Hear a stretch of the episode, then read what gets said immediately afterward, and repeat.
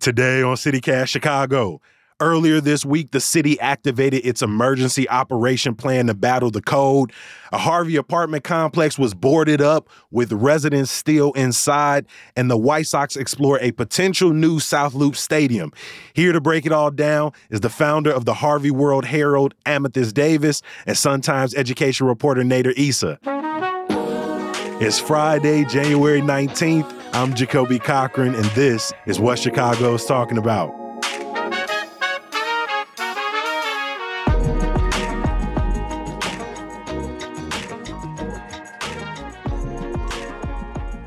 Morning, Amethyst. How you feeling? I'm good. I'm good. How about you? I'm good, G. Excited to have you back on the show. Nader, welcome back to CityCast. Thank you. Thanks for having me. Hey, I appreciate all of the work y'all do. Uh, it means the world every time y'all answer our emails. Y'all stop by. So thank y'all so much. Uh, earlier this week, we sat down with our good friend Carrie Shepard to kind of give a little bit of a guide to a sick day in Chicago. Largely, we were talking about the rise in COVID 19, flu, and other respiratory illnesses. And we were trying to have a, a comforting conversation about what are the things we do when we are at home taking a sick day. What are the, the foods we reach for? Just, just ways we like to kind of decompress and take those sick days. Uh, so, Amethyst, I'm to start with you. What, what are the things you reach for to comfort you when, you know, you got that, that January, February cold? Man, you know, I haven't actually, you know, really been ill in a minute, not until this week, actually. So, you know, I mean, I didn't do nothing. I didn't reach for nothing. I ain't gonna hold you. I was in a bed. Hey, if the bed is what you reach for, that's Yeah, what you I reach for. I couldn't do nothing, G. I couldn't get up out the bed. I had some Damn. water. My stomach was uh, my stomach was turned. I couldn't keep anything down. You know, it started at 2 a.m. I woke up out my sleep like, damn, this how we starting the new year? You know, so I mean, I'm for me, I'm just that, man. What it started off shaky. I was, I, I'm in the bed like all, literally all day. That's it. I completely understand. Yeah. We we didn't all been there, and I, I'm sorry to hear that. Hopefully, you get to that part of the recovery stage where you know you you can start doing some of the things that make you feel better. Oh yeah, I got this coffee on on snap. Yeah, yeah, I got the coffee. yeah, it's right here. Absolutely, absolutely. Nader, what about you? If you if you get that that winter bug, what are the things you you reach for in addition to them pillows? Well, the bed's a big one. I'm with Amethyst on that. Um, I don't know. I'll try to have some soup, some chicken noodle soup. Um, other than that, I'm usually going to be on the couch under some blankets, and I will I will sleep through the afternoon. I I was trying to think of if I if I'd throw any shows on, but I feel like I anytime I do that, I fall asleep halfway through because I'm my brain's just too tired to pay attention to anything. So I'm uh, I'm sleeping most of the day. Every single Friday, we like to bring in the homies to to look back on the stories that were maybe making big headlines across the city, but really were things that y'all were following. Uh, and Nader, I want to start with you. One of the big stories was uh, earlier this week, the city of Chicago activated its emergency operation plan for extreme cold, which essentially means that they open more warming centers. They they open a few 24/7. They try to provide more resources because we all know this. When those temperatures drop, essentially city problems tend to get worse. Transportation slows for the unhoused community for asylum seekers. Finding housing is more and more precarious uh, and, and more and more necessary. Uh, and, and one of the things you want to talk about nader was uh, the effort to just provide more resources for chicago's unhoused community. Yeah, you know, anytime it, it gets as brutally cold as it did uh, this past week, it, it's hard not to just think about people who don't have housing and what they're going through because, you know, you walk outside for 10 minutes and you feel freezing and you feel, I mean, uh, you feel attacked. Like this, this cold this week was, was uh, pretty bad. Um, your face tightens up all of the liquid in your mouth and in your nose and your eyes just sort of dries out immediately Yeah, so you just think what it would be like to not have any shelter to go to, and it's um, it- it's it's really unfortunate. And so um, uh, there's a couple stories about what different groups are doing to help unhoused people this week, and there were volunteers out. There was one group that said it, they sort of canceled their outreach because they said it was too cold for their for their own volunteers to be out at night. Um, but there was uh, like Harold Washington Library opened a 24/7 warming center. Um, they moved some of the migrants from the landing zone in the South Loop to there. Um, but uh, I mean, you you go around to a lot of the sort of tent encampments around the city, and a lot of them were abandoned. You, like the tents are open, there's no one in there, people are gone, and just trying to go seek shelter anywhere indoors that they can. Yeah, I mean, obviously, like we said, the city activated this plan. They also had a 24 7 facility in Garfield Park, but that was supposed to go from about what, Saturday, Sunday through Wednesday. The forecast is we're getting more snow, that those temperatures may stagnate. Have we heard anything about uh, maybe long term plan or, you know, uh, short term plans over the next couple of weeks on if the city will leave some of those warming centers and extra resources available? They might. They've been talking about monitoring the forecast and, and seeing what um, what planning needs to go into the next few days. And that's the thing. Like the, the the mayor, for example, last week or earlier this week, the days are blending together. But um, when they had that big press conference about the the snow and the cold, the mayor announced that he was going to delay basically evicting migrants from uh, shelters that 60 day policy had put in. And it was like, we're going to delay it until January 22nd. Well, it, it, it's not like notoriously warm in Chicago on January 22nd. And so they delayed it again.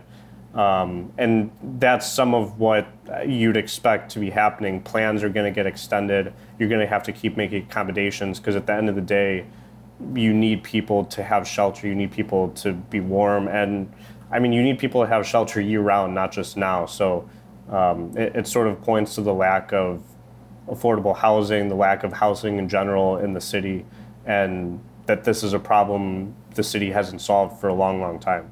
Yeah, and again, when these temperatures drop, I think people not only should we think about you know the lack of housing available but the the means that people will go to keep themselves warm. People start burning you know uh, the trash that they could find. People will sleep closer to space heaters and gas heaters and and that leaves people very vulnerable uh, to getting hurt themselves to getting severely injured to getting burned. Um, and so it, it, these moments when it you know the city opens up more resources during an emergency it, it also makes you wonder like is there some way to make these not just emergency resources but available throughout? Yeah and it's i mean no one no one wants to be burning things outside to stay warm. There's mm-hmm. a gentleman um, in a sun times story who he was the only one who stayed in the tent encampment that he was living in He's been there a year. Everyone else, these couple nights, went sought shelter elsewhere inside, and he was going in different tents trying to find things that he could burn. And uh, yeah, I mean, it's it's dangerous for him. It's also, I mean, if, if people come back to their tents and a lot of their stuff is missing, that's unfortunate for them too. But he needed it to be able to make it through the night, through the cold. Um, and it, it, I mean, no one wants to find shelter on a train. No one wants to find shelter uh, anywhere other than a home inside. And so, um, it, it's yeah, it's it's a tough situation this week and always.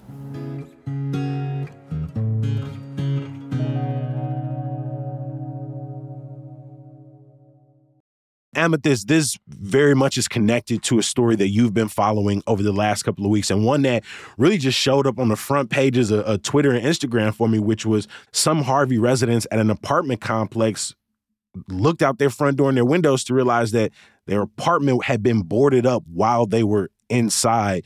Um, can, can, you kind of break down this story? Because obviously, when something sort of goes viral on social media, it's hard to keep track of the details and the facts, and, and that's what you do, my G.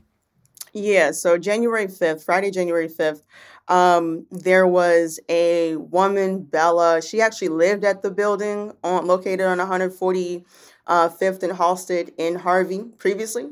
Um, she and her boyfriend had gone to check on um, an uncle who lived at the property and just so happened to see that there were people there boarding up the the two buildings um, and that um, her boyfriend's uncle, Rudolph Williams, had been erroneously boarded up um, while he was still inside of his apartment.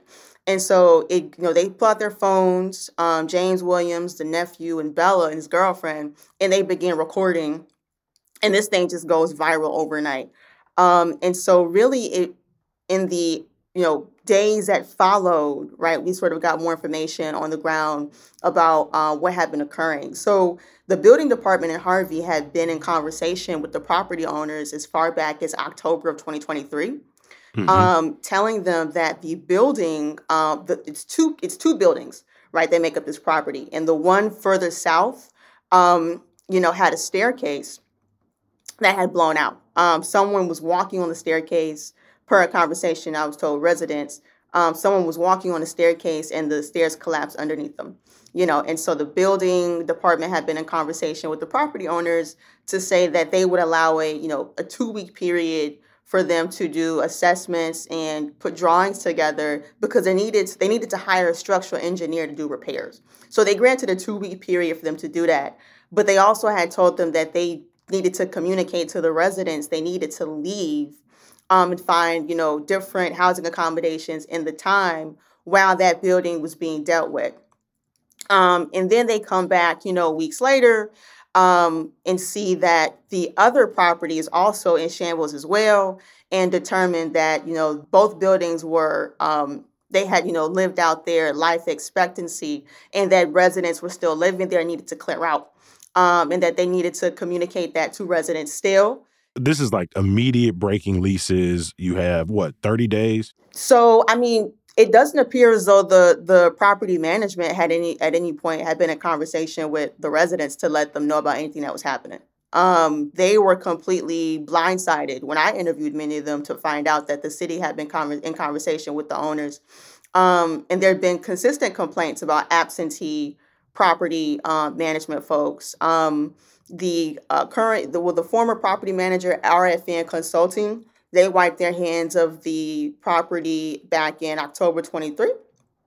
Um, and then Chicago Style Management, they're the current um, property management company here. Um, but you know, then you come into December, and so the city further communicates that you know to to the the owners that the residents will have two weeks to clear out. Um, and then they were you know ultimately granted um, the permit to board up um, the the property. Um, so SDK Skyline in Blue Island is actually the company that did the board up that was down there January 5th, putting the plywood up. Um, and it, it seems like they were out there for a good minute. The videos were taken in the dead of night, which is mm-hmm. which was mm-hmm. very disconcerting for people because people were being, um, you know, they in the middle of the night had nowhere to go. So you had like whole families that were just walking up Halsted Street trying to find refuge.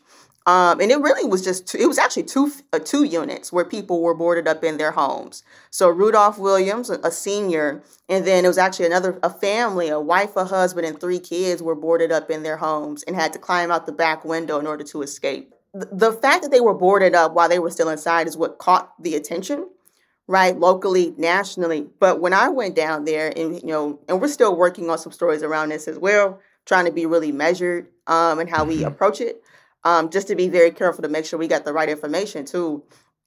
Um, the building conditions are just absolutely disgusting.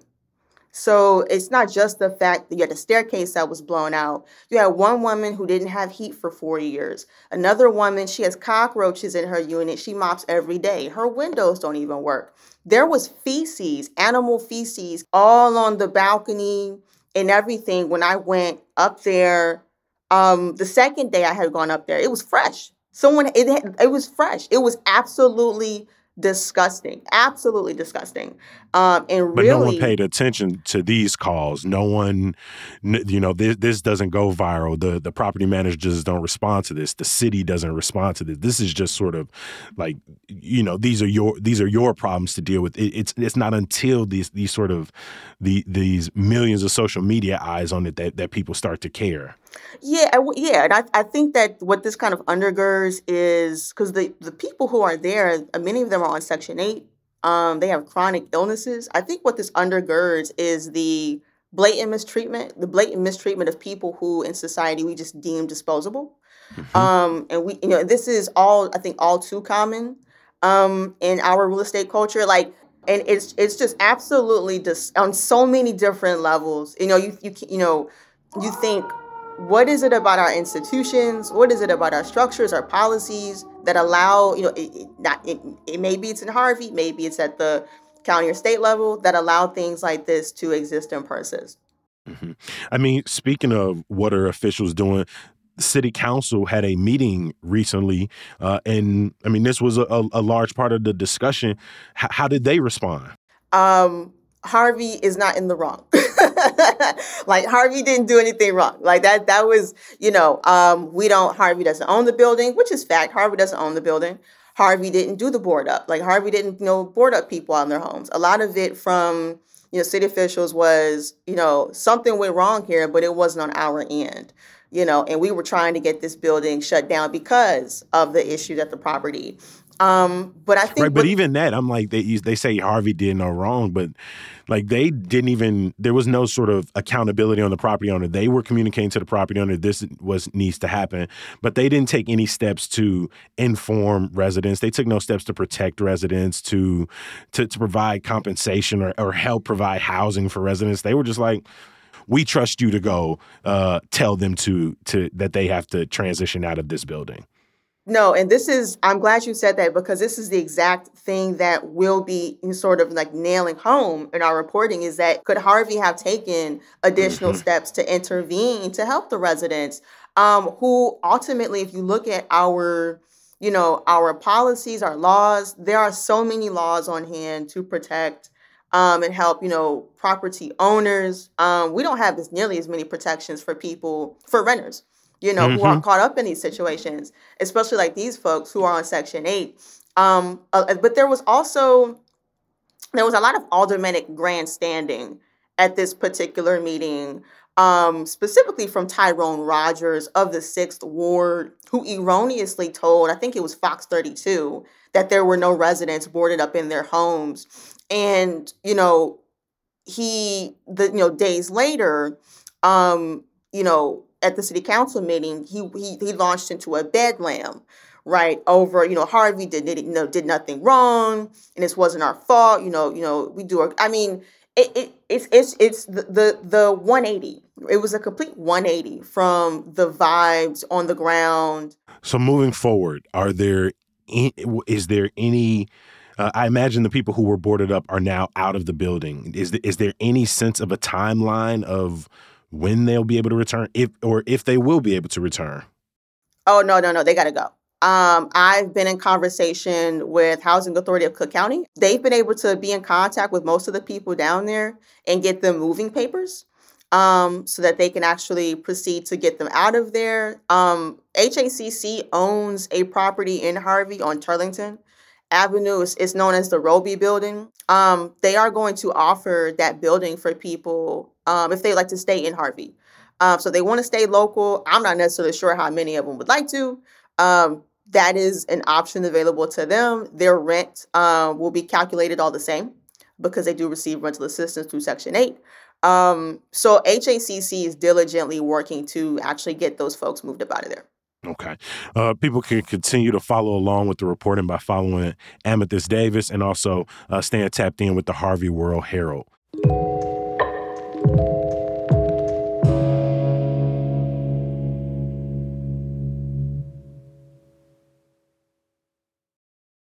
Uh, before we get into our good news today, Nader, I want to kick it back to you. I honestly I did not see this story coming down the pipeline this week. It was not on my January bingo.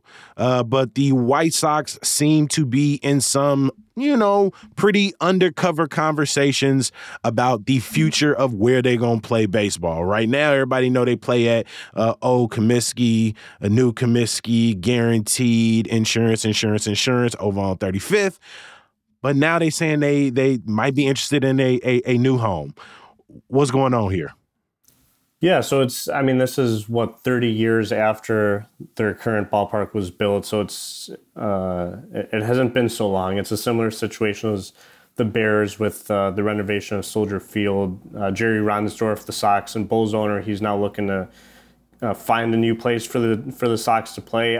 I, I think for some reason he thinks the ballpark's a bigger problem than putting a competitive team on the field because I, I, don't Take know. Take the shots, man. Take yeah, I, I, don't know. I don't know that people are going to be coming to a new stadium if they're winning 50, uh, 50 games, 60 games a year. So he's looking to apparently have conversations uh, at the 78, that large piece of land in the south uh, south loop that for years and years has sort of eluded development. Um, it's named the 78 because it was supposedly had the potential to become Chicago's 78th neighborhood uh, community area. Um, and yeah, it, it it seems like a place that would make sense for the Sox if they were going to build a new ballpark. It's a lot closer than Nashville, for example. Right.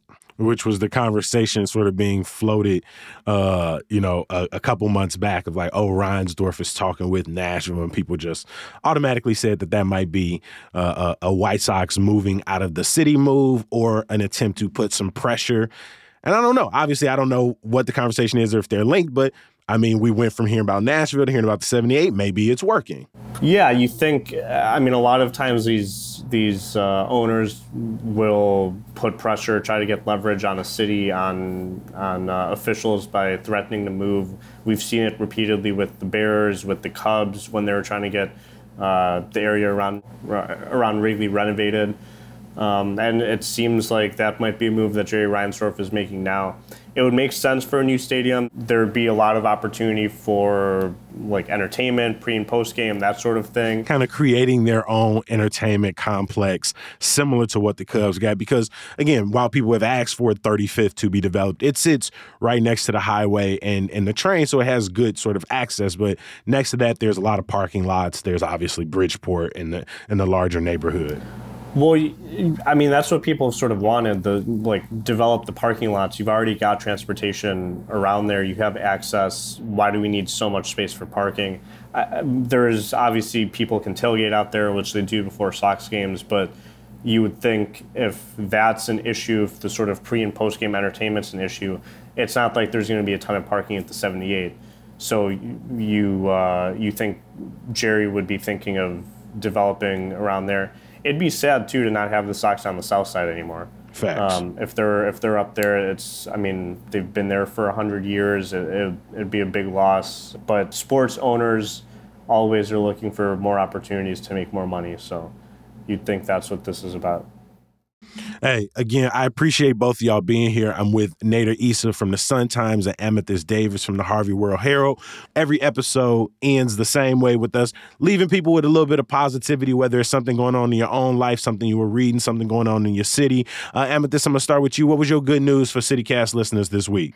Yeah, so I think what's really great um, to see in light of tragedy is resilience of people coming together. And I'm, you know, beyond proud of people in Harvey or even people on the South Side who came, South Side of Chicago, who came out to Harvey to help. Um, you know, asking people, you know, in those those tenants, what do you need? And for many of them, even before the the board up fiasco, they were in need of food, they were in need of toiletries and amenities, and people um, came and brought those things. You know, um, you had Harvey businesses on Halsted that served as refuge for residents. Um, many of them liquor stores and gas stations, which actually, for people who aren't familiar with Harvey, have a really bad reputation in Harvey for, you know, people think they attract crime. Um, and there are some corners of the community where people want them to restrict their business licenses. Um, you know, but here, those are the communities that's the, the, the you know the, the types of businesses that stepped up and let people just come in with loads of stuff um, you know, let them eat chips, you know, drink food and just stay inside in the warmth as they figured out what was trying to happen. So, um, you know, I was able to tap in with some of those folks and some of those business owners, and um, it's it's really nice to see that type of um, community and camaraderie in face of like tragedy and shenanigans. Hey, big facts. Um, I mean, it's for it to.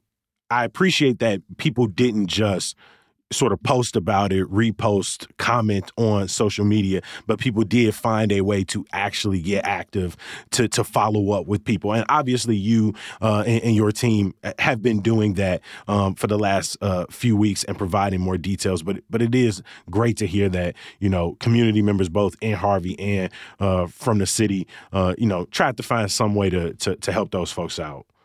Uh, Nate, I'm gonna kick it over to you. What is your good news for people this week? Well, I don't think it's as good as Amethyst news, um, but and it's I don't I, I don't know if I would necessarily call it good news. It's more fun news, and it's stuff we've seen before. But it's always cool to see train tracks on fire. I think that's just uh, like the kid in us always enjoys seeing that under control, control fire. Uncontrolled fire, right? And so that was cool to see this week. Uh, again, it, I I don't think it happened last year because we we didn't really get as much uh, of a cold snap as we did this year, but it was cool to see those tracks on fire and trains running through them. Why do you know why exactly they they light it on fire? I get, I mean, it's cold fire that they go hand to hand, but is there some like particular reason why they do it? Yeah, so the there's there's sort of these uh, fuel gas powered heaters at different points along the tracks, and they they sort of help the tracks keep going, and the tracks themselves aren't actually being lit on fire. the The workers are lighting fires to help those heaters light up along the tracks, and so that that helps things from like switch components from freezing and just things on the tracks that need to keep working um, it helps keep them from freezing and stay sort of active and uh, warm enough to be able to switch and operate. Mm. I'm going to drop a link in the show notes so people can can read up on that uh, and, and, learn a little bit more. Uh, before we get up out of here, my some good news. If you know me, you know I love a good storytelling event.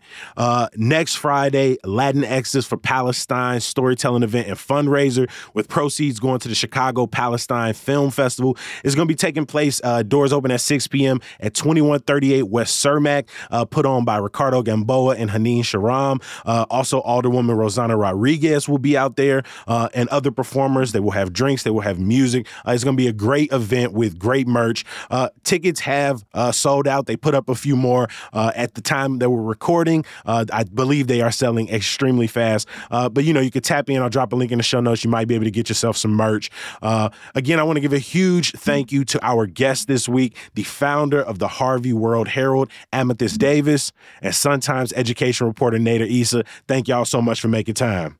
No problem. Appreciate it.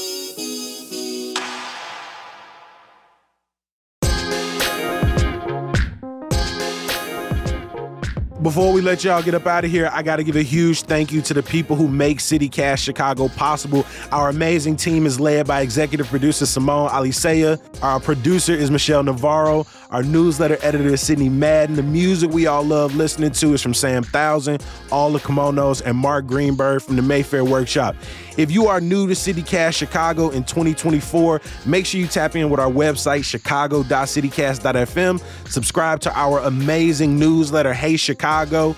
And uh, I want you to know our phone number is in our show notes and our lines are always open to you. If you have a question about Chicago you want answered, if you got an episode idea, if you got a, a favorite park, a favorite restaurant, we want to hear from you. Call us at 773 780 0246. Leave us a voicemail or you can leave us a text message with your name, your neighborhood, and your idea. We are going to be here bright and early on Monday. Hopefully, you'll join us. Peace.